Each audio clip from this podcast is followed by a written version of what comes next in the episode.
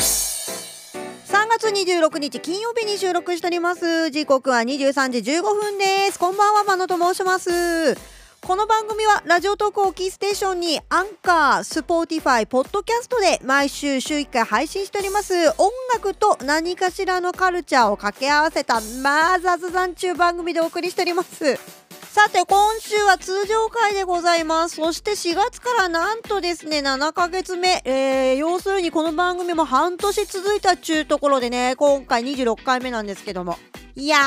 ー、すごいね。意外と続いたね。私、飽き性なんでね、そんなに続かないと思ってたんですけどね、意外と続いちゃいましたね。まあ、一応目標もね、できたところで50回までは続けたいな、なんて思っておりますけども、はい。で4月からねちょっとずつねラジオトークと、えー、アンカー側から発信しているものと内容は同じなんですけども少しね出し方をリニューアルしようかなとか BGM を少し変えてみようかななんていろいろねやってはおるんですがちょっと私、マノ自身の作曲活動がカツカツでして今、えー、ちょっと準備の方がだいぶ遅れております。いつリニューアルされるのでしょうか？というところで、まあその辺もね、変化をお楽しみにいただければと思います。はい。そして4月もですね、ゲストの方バンバンですね、オファーをしております。もう2組ね、ゲストの方決定しておりますので、また来週の発表をお楽しみにいただければと思います。といったところで今週もこちらの曲お送りいたします。魔のフューチャリング苦よもぎ、モノトーク。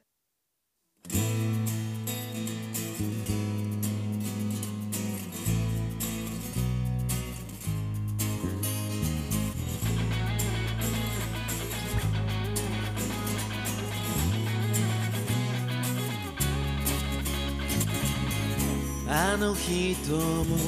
あの人も誰かを愛している。そんなことあるものか。私は愛されない。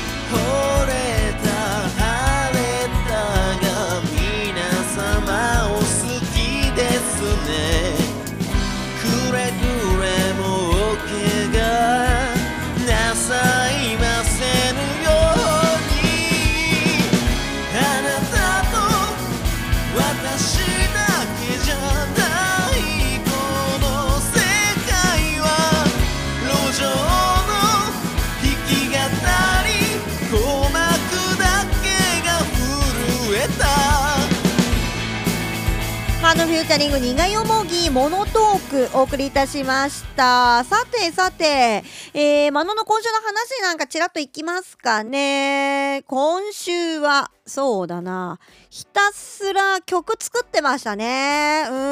えー、先ほどのね、えー、聞いていただいたにがよもちゃんとのコラボ曲もリリースしたばっかりなんですけど、4月にね、実はもともとラジオトーカすみれちゃんというね、あの、弾き語りをしている可愛い女の子がおりまして、うん。その子とね、曲をリリースする話は去年が実はね、水面下で動いてたんですよ。で、やっとこれにちょっと制作に重きを置けるというか、あの、にがよもちゃんのやつが、あの、やっとね、無事にリリースできたんで、そちらの方を今力入れて頑張ってたんですけど来週ぐらいから、え、すみれちゃんとの遠隔レコーディングリモートレコーディングか始まるんですよ。なんでね楽しみではあるんですけどね。あとはえっ、ー、と BGM 作ったりとかジングルそうそう私これ言っていいのかなわかんないですけどブワちゃんのね実はジングル作ったんですよ あの急にねブワちゃんから連絡いただいてあのジングル作っていただけませんか？って言っていただいたんで作らせていただいたものがなんかどうやらお気に召していただいたのでもしかしたらブワちゃんの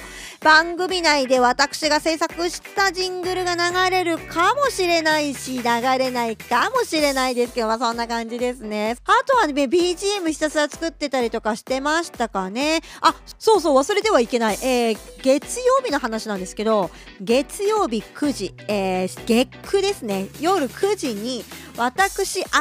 い番組の実は試作させていただいたんですよ。ラジオトークから私の番組お聞きいただいている方は、えー、ライブ配信のアーカイブに試作会、おば会というものを残してあるので、興味のある方は聞いていただければと思うんですが、何をしたかというと、私、昭和62年、昭和の端っこ生まれのですね、私、今野と、同じくですね、昭和の端っこ生まれ、62年生まれのラジオトーカーわずちゃんという女の子がおりまして、彼女と2人でおば会というおばさんあるあるがすごいいっぱい共通点あるよねって言いながらおばさんがひたすら爆笑してるフリートーク的なものをね、えー、月1回やっていこうじゃないかという試作会でございました。で本当は、えー、3人目の資格、まあ、大葉でもよろしいし、1大葉、もしくは1おじ入れて、えー、3人でグータンヌーボー形式で、えー、お話しするお肌の曲がり角バラエティをしたいねっていうところで、その試作会をさせていただいたんですが、リスナーさんがね、意外と集まっていただきまして、あの、好評いただきましたので、これはもう4月から月1回レギュラー化します。また、この間のの、えー、枠とはまた別のアカウントを作りやりますので、またね、ラジオトークから聞かれてる方は、えー、ぜひチェックしてみてはいかがでしょうかといったところでございます。新しい番組がね、音楽以外の部分でね、フリートークを私ほら、ずっと言ってるじゃないですか。おばはんのフリートークの需要よっていう話をずっとしてると思うんですが、そこを底辺としたいので、あのー、これよりおもんない番組してたらマジで底辺だからという基準で、おばはんフリートークバラエティをしていきますので、もしよろしければお時間合えばぜひ遊びに来てみてください。といったところですね。あと個人的な話何だろう？あ、そうそう、あれ見に行きましたよ。サンラです。私が変人扱いして爆笑を取るのに使ってるんですが、実は結構聴いてるというね、ジャズミュージシャンのサンラでございます。サンラのスペースイズザプレイスですね。やっと見に行きました。これ日本ね、実は初公開なんですよ。で、もともとは1974年に作られてる映画なんですけども、これが50年後日本でやっと初公開中ね半世紀を経て突如っていうねなぜこのタイミングなのかちょっとよくわからんのですがいやー、相変わらずサンダーワールド炸裂でしたよ。あの、ちんぷんでしたね。話の中身だけで言うとね。うん。だけど、衣装と、もちろん音楽は100点中150点ですね。さすがだなと思いました。やっぱサンダのね、あジャズ、ハービーとかとはまた違う革新的なね、ジャズ。ちゃんとね、このスペース・イン・ザ・プレイスで1枚アルバムを出してるんですが、これの、えっ、ー、と、ライブ映像というか、そういうものがちゃんと、劇中に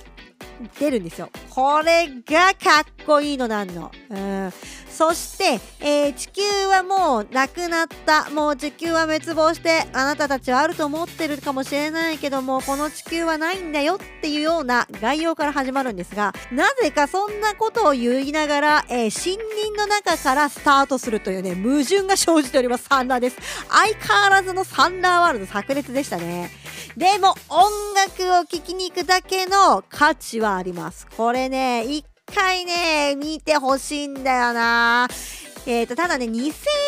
う価値があるかといえば、えー、ちょっとクエスチョンなんですけど、私的にはもう一回見たいですね。あもう一回見ると少しねお話の概要がわかる気がする。っていうちょっと、えー、74年だなさすがだなっていうところの SF ってちょっと疑問形になるような SF 映画でございました。でも音楽の音楽性の価値としてはものすごい高い映画だと私は評価しております。といったところでこの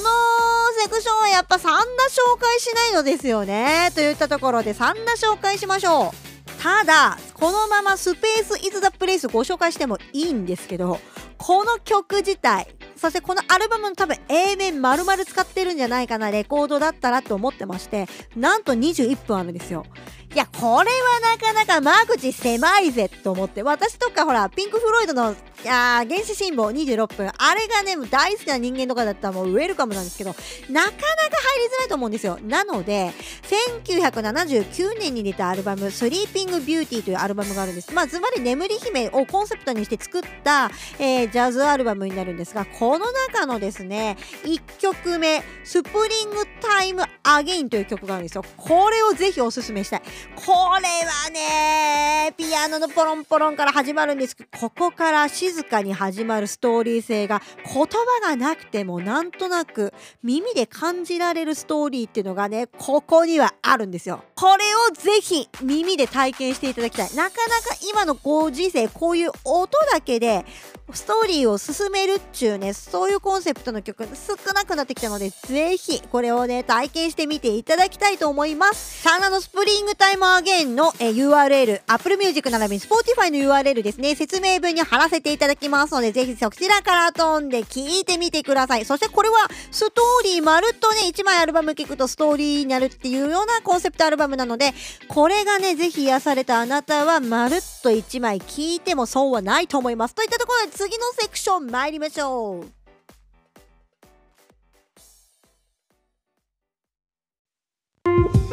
あののグレーゾンラジオ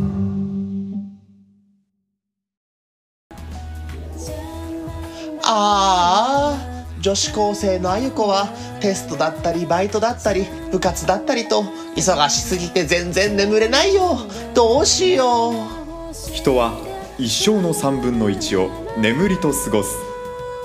良質な人生のパートナーブレインスリープピロー。え何それ？すごい。これでよく眠れたらデートしてあげてもいいぞ。えへへ。あののグレーゾンラジオは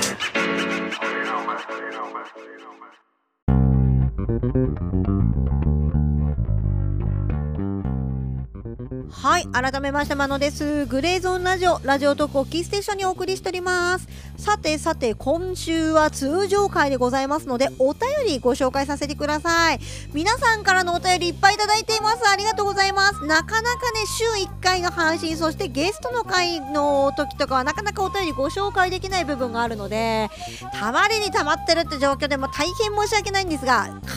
ず目は通しております私。はい。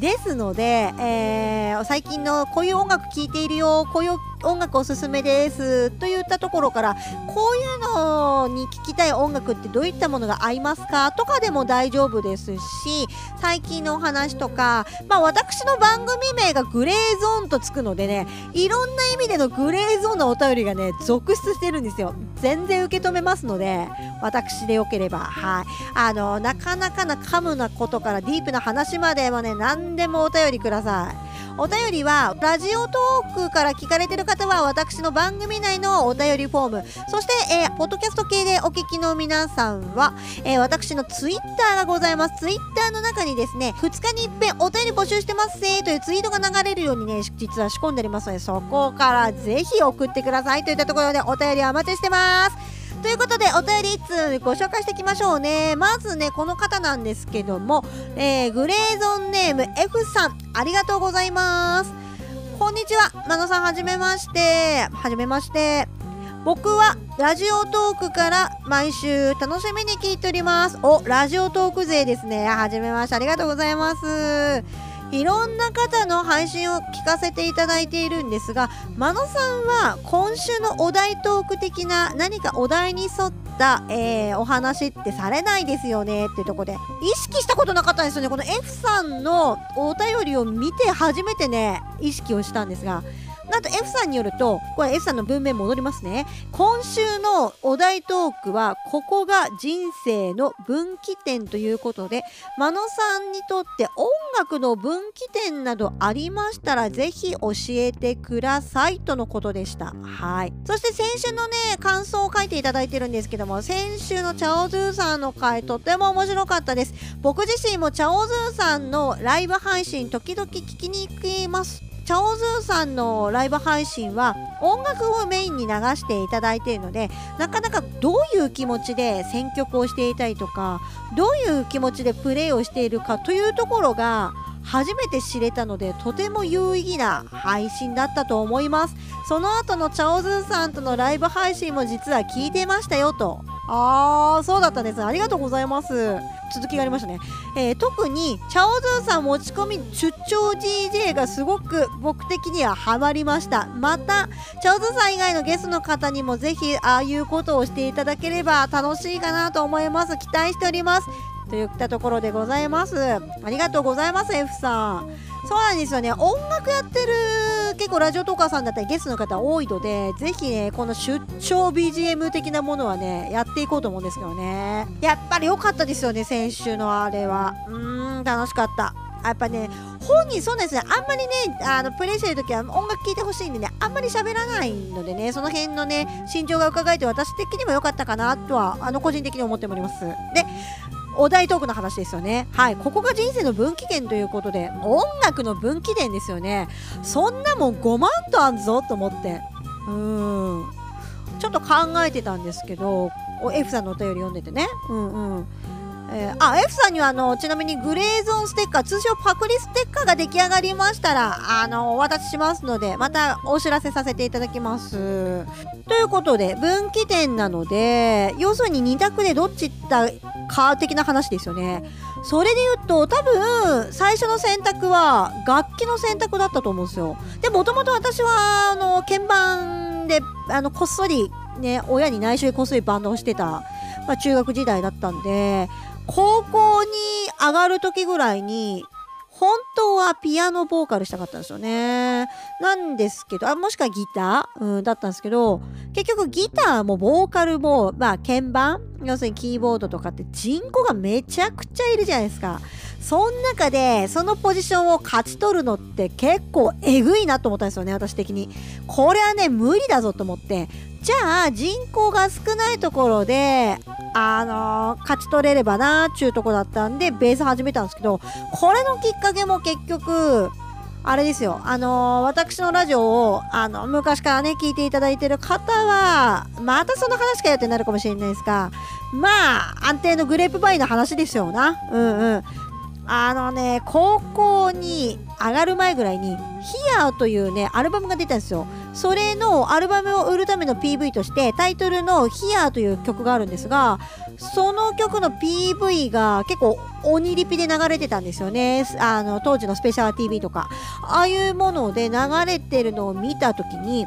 今ってグレープバイにベースはいないんですけどあ当時はベースでしかもリーダーだった人がいてリーダーなのにいち早く抜けるっていう前代未聞な感じなんですけどこの前代未聞な男西原誠っちゅう男に私は惚れとったんですよ。なんかね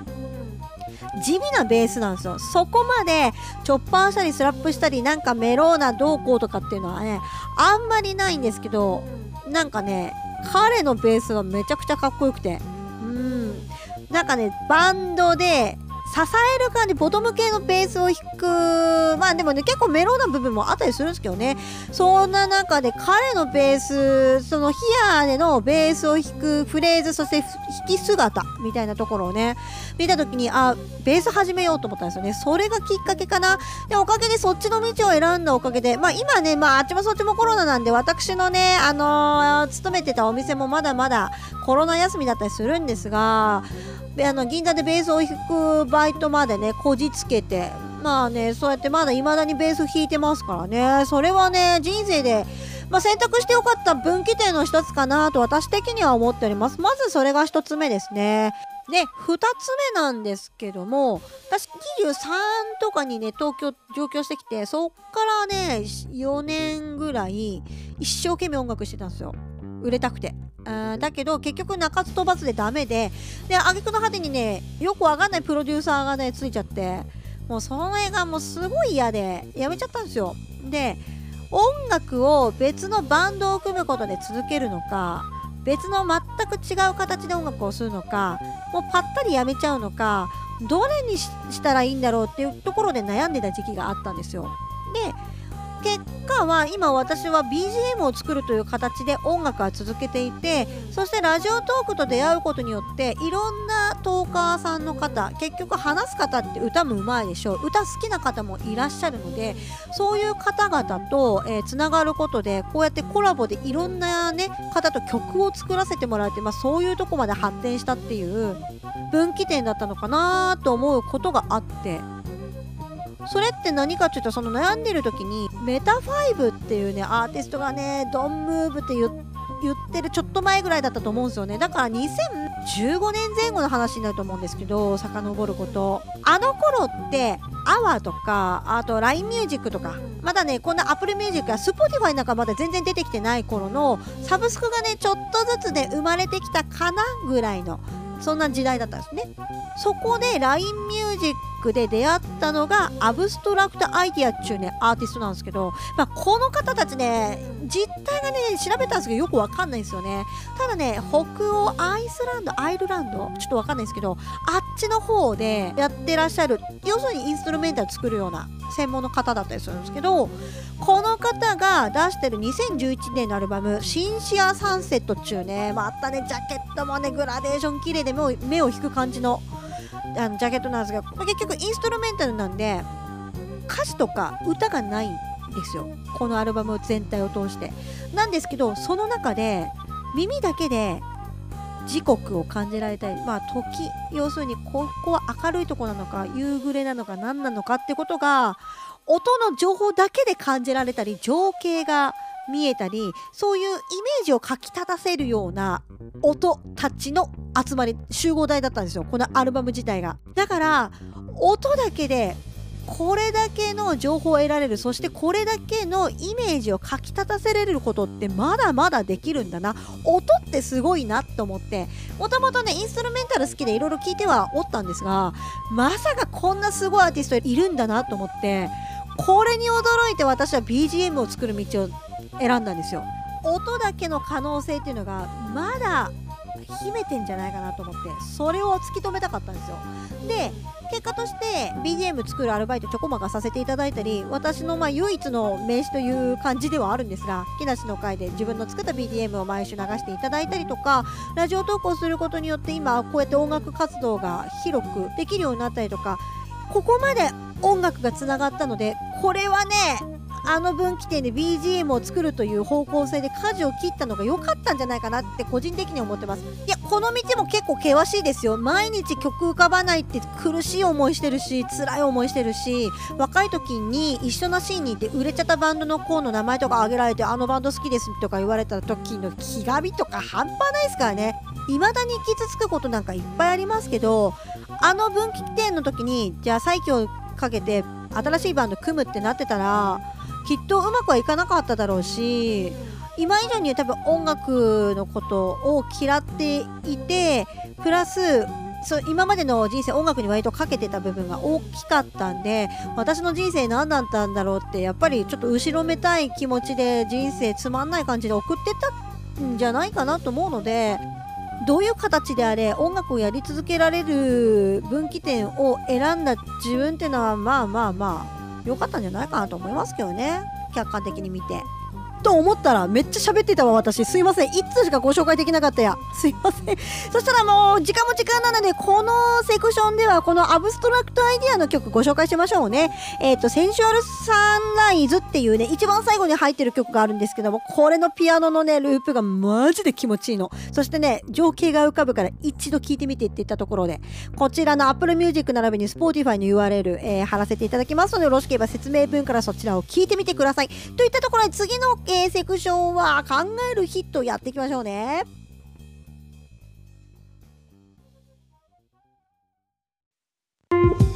あののグレーゾンラジオ。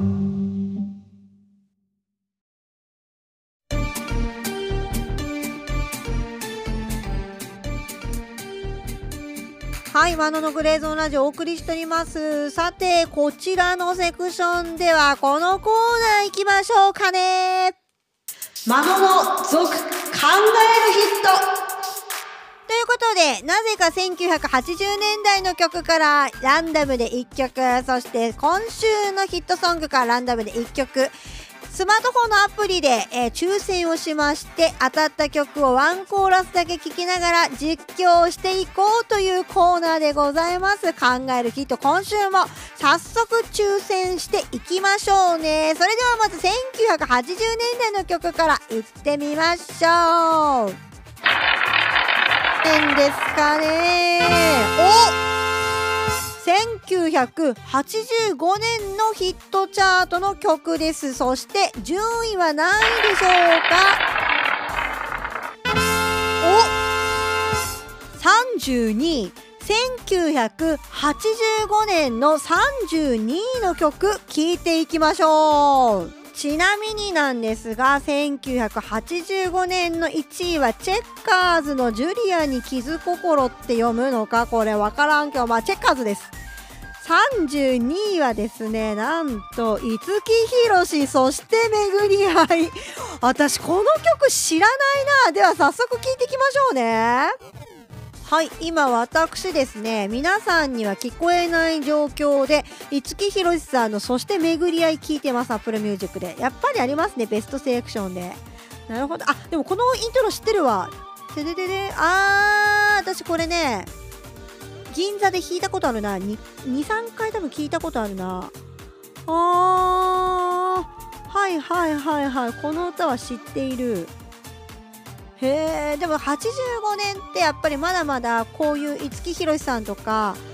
こういう感じのね曲演歌とはまたちょっと違うんだろうけどこの手の曲ってまたまたチャートインしてるんですね。今のチャートって結局これにとって変わっているのがやっぱ韓流系とかだったりするのかな？ちょっとずつそうやって変わってきてるんでしょうね。私が気になるのはこの曲を作った人ですね。中村大二さん。あーてか最近まで生きてらっしゃった人なんですね。へえ曲。提供曲。あーウィキペディアがあるんで今見てますけどね。あー。あー喝采の人なんだ。へえあしかもなんか結構ちゃっちゃと終わっちゃった。へえあーって使い方があーにこの昔の記号みたいなやつってまだ生きてた時代なんですね。この1985年って。なるほどね。やっぱ五木ひろしさんの声ってモノマネしやすいなやっぱ。程よくハスキーなあの要するに息抜ける系まあハスキーか。うん。なんだね。あー一春二春。あーここね韻踏んでるような感じになってるんですね。なるほどこういう曲なんだ。でも言葉数はものすごく少ない。今の歌謡曲にあの歌謡曲っていうかヒットソングに比べて歌詞はものすごくキュッとしてますね。この時代のこの手の歌謡曲って。なるほどちょっと勉強になりますね。最近のって言葉数やっぱ音が音符多いイメージがありますけどこの辺の歌歌謡曲って全然その辺がないからこういう歌謡曲ってシティポップみたいな感じにリアレンジするとどうなんだろうな。ちょっとやってみたいですね。といったところでだから全然身のない話しちゃいましたけど五木ひろしさんのそして巡り合いは私的にはこんな感じです。といったところで次行きましょう。次は今週のヒットチャートの何位かを選んでいきます。さて今週の何位の曲でしょうか？こ行くね29位今週の29位の曲聴いていきましょう。ちなみに1位は宇多田ヒカルさんでした。でも私はこの曲は全くノータッチで聴いておりません。29位は魔法の絨毯？川崎隆也さん。全く知らんな。ちょっとこれ聞いてみましょう。今私は皆さんのお耳には入らないように川崎隆也さんの魔法の絨毯聞いております。アコギアコギスタートですね。なんだろう弾き語り系か？全く彼のこと知らないんだよね。ちょっとウィキ調べてみますか。あーシンガーソングライターなんだ。あこれって何系って言ったらいいんだろう。あーっと星野源ちゃん風なよりの声な感じのイメージだけどな。言わすとすると違うんだろうな。でもそれにすげえ似てる。あミューズ出身なんだ。はいはいはいはい。そうなんだね。ミューズから出てきたんだ。あ TikTok で出てきたの。へえ今時だね。うわすげえ。うわてかわっけえな。はあダダダダダダダダダダンっていうやっぱ今今流行りのやっぱりこのちょっと音符多めの歌詞ですよね。でもこう歌めちゃくちゃうまいねやっぱミューズ出身やなでもギブソン使ってんねやギター。なるほどね。はあでさっき五木ひろしさんを聞いたから差がわかるんですけど Apple Music って歌詞見れるんですよ。その歌詞の五木ひろしさんって歌詞そんなにスクロールいらなかったんですけど今のこの川崎隆也さんの歌めちゃくちゃスクロールしないと下いかない。だからやっぱり言葉数めちゃくちゃ多いよね今の。タカタタカタタタンっていうこうこういうリズムの要はまあきたてるって言ったら変だけどな。ああいうものが最近やっぱり多いですね、うん、ってことがよくわかります。あー TikTok ね。勉強になりますね。うんうん。で歌詞の内容的には若者のちょっとなんていうかなアオラジンのなんちゃら言うてますけど割とこの現実を書いてるような歌詞の内容ですね。でそれを魔法の絨毯がなんちゃらみたいなようにみたいなで例えをしてると。ああそういう感じですね。ラブソングかな？ラブソングですね。ああなるほどね。今こういうのが流行るんだ。ちょっと勉強になりますおばさん。なるほどね。ということで立て続けに2本聞きましたが全く身のない話を7分ほどつらつらしてましたね。でもね今回面白かったのがねかなり対照的な2曲が来ましたね。条件としては同じ男性ボーカルの歌なんですが85年の五木ひろしさんの曲は歌詞の内容としてはキュッとしていてそして昔のまあ言葉とかも残しつつ一春二春そしてみたいな感じで、えー、と一夢二夢2番とかそんな感じですけどもえっ、とまあ起承転結が分かりやすい感じだけどコードちょっと多めかなっていうイメージの曲でしたね85年は。そして一方2020年の、えーヒットチャートの川崎隆也さんの曲は割とループな感じで、えーと、同じようなギターのコード進行で進んでいくループ音楽みたいな感じで進んでいくだけど言葉数はものすごく多い。だからなんかね最近の昨今やっぱ発信する世の中じゃないですか、まあ、我々もなまあこうやってラジオやってますけどそういうのが当たり前に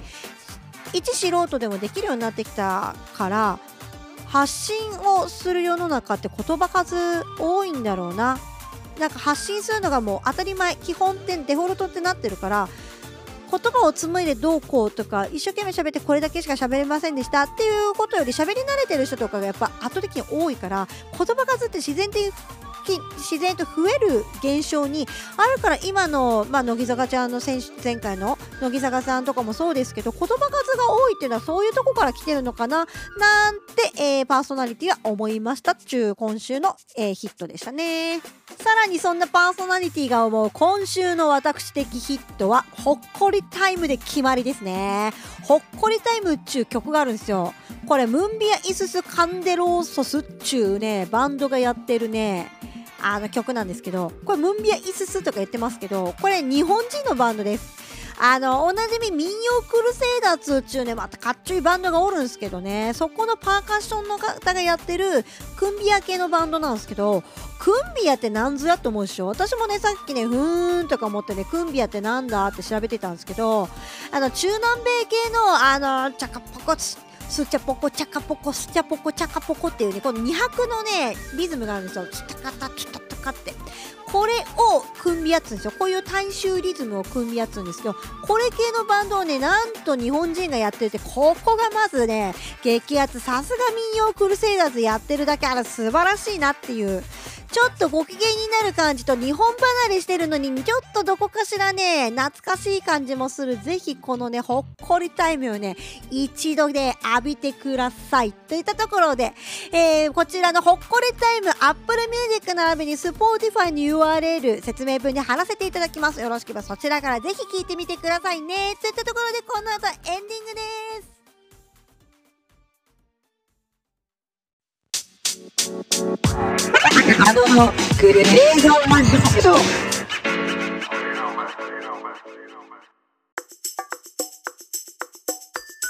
皆さん、トークマッチってご存知ですか？トークマッチとは、ラジオトーク内の話し手と話し手を結ぶ、マッチングサービスです。アンケートに答えながら、トークマッチに登録。すると、チューナーが、アンケート内容を分析。普段出会わないようなマッチングがされ、通知が来ます。公式アカウントと相手の話し手を交えた、チャットで基本ルールが伝えられ、あとは、日程調整、そしてラジオ収録やライブ配信、スタートです。ぜひ登録し、素敵な仲間を見つけてくださいね。声と声を結ぶトークマッチあののグレーゾーンマジックお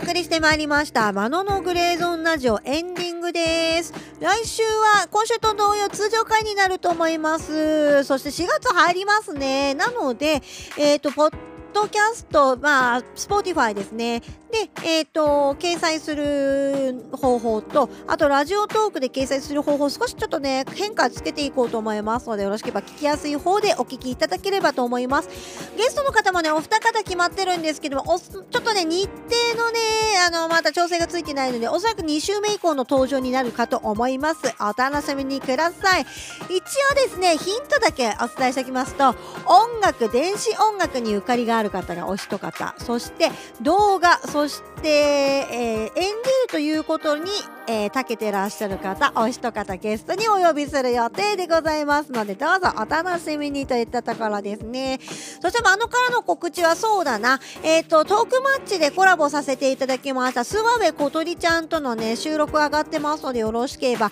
どうやらイエローゾーンになっているらしいです。お洋服の話させていただきましたので、よろしければぜひ、えっ、と、聞いてみてください。そして来週の月曜日はどうやらね、私人気動画、遠藤三鷹さんと生放送できるんじゃないかっていうところでね、ワクワクしております。まだ時間決まってませんが、あの、ラジオトーク内の生放送で配信させていただきますので、よろしければそちらもぜひお楽しみにいただければと思います。ということで、お時間参りました。それでは来週お会いしましょう。さようなら。お便り待ってます。